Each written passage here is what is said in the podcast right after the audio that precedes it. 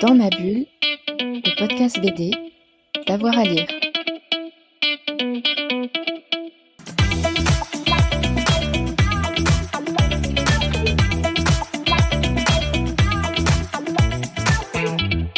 Il y a le nouveau Sami Arkham chez Cornelius qui vient de sortir, qui est un gros pavé, qui est très dense, qui est bien, fourni en, en- matière. C'est du- des pages assez denses, et il y a beaucoup de pages, et c'est super chouette. Ça raconte euh, un gars qui bosse dans le milieu du cinéma indé des années euh, euh, 80, un peu euh, d'horreur.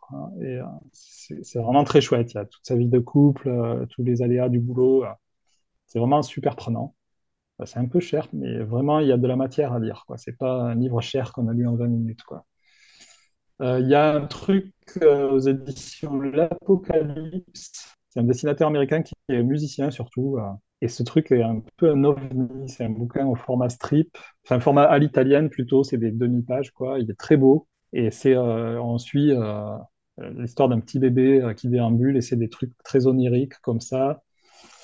Et alors euh, après, j'ai dit que je savais qu'est-ce que j'allais dire. Le troisième, qu'est-ce que je pourrais dire?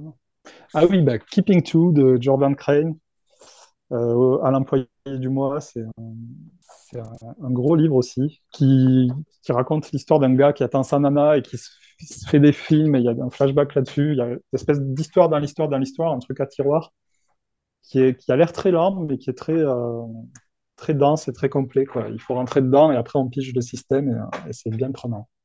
Voilà, voilà. Dans ma bulle, le podcast BD, d'avoir à lire.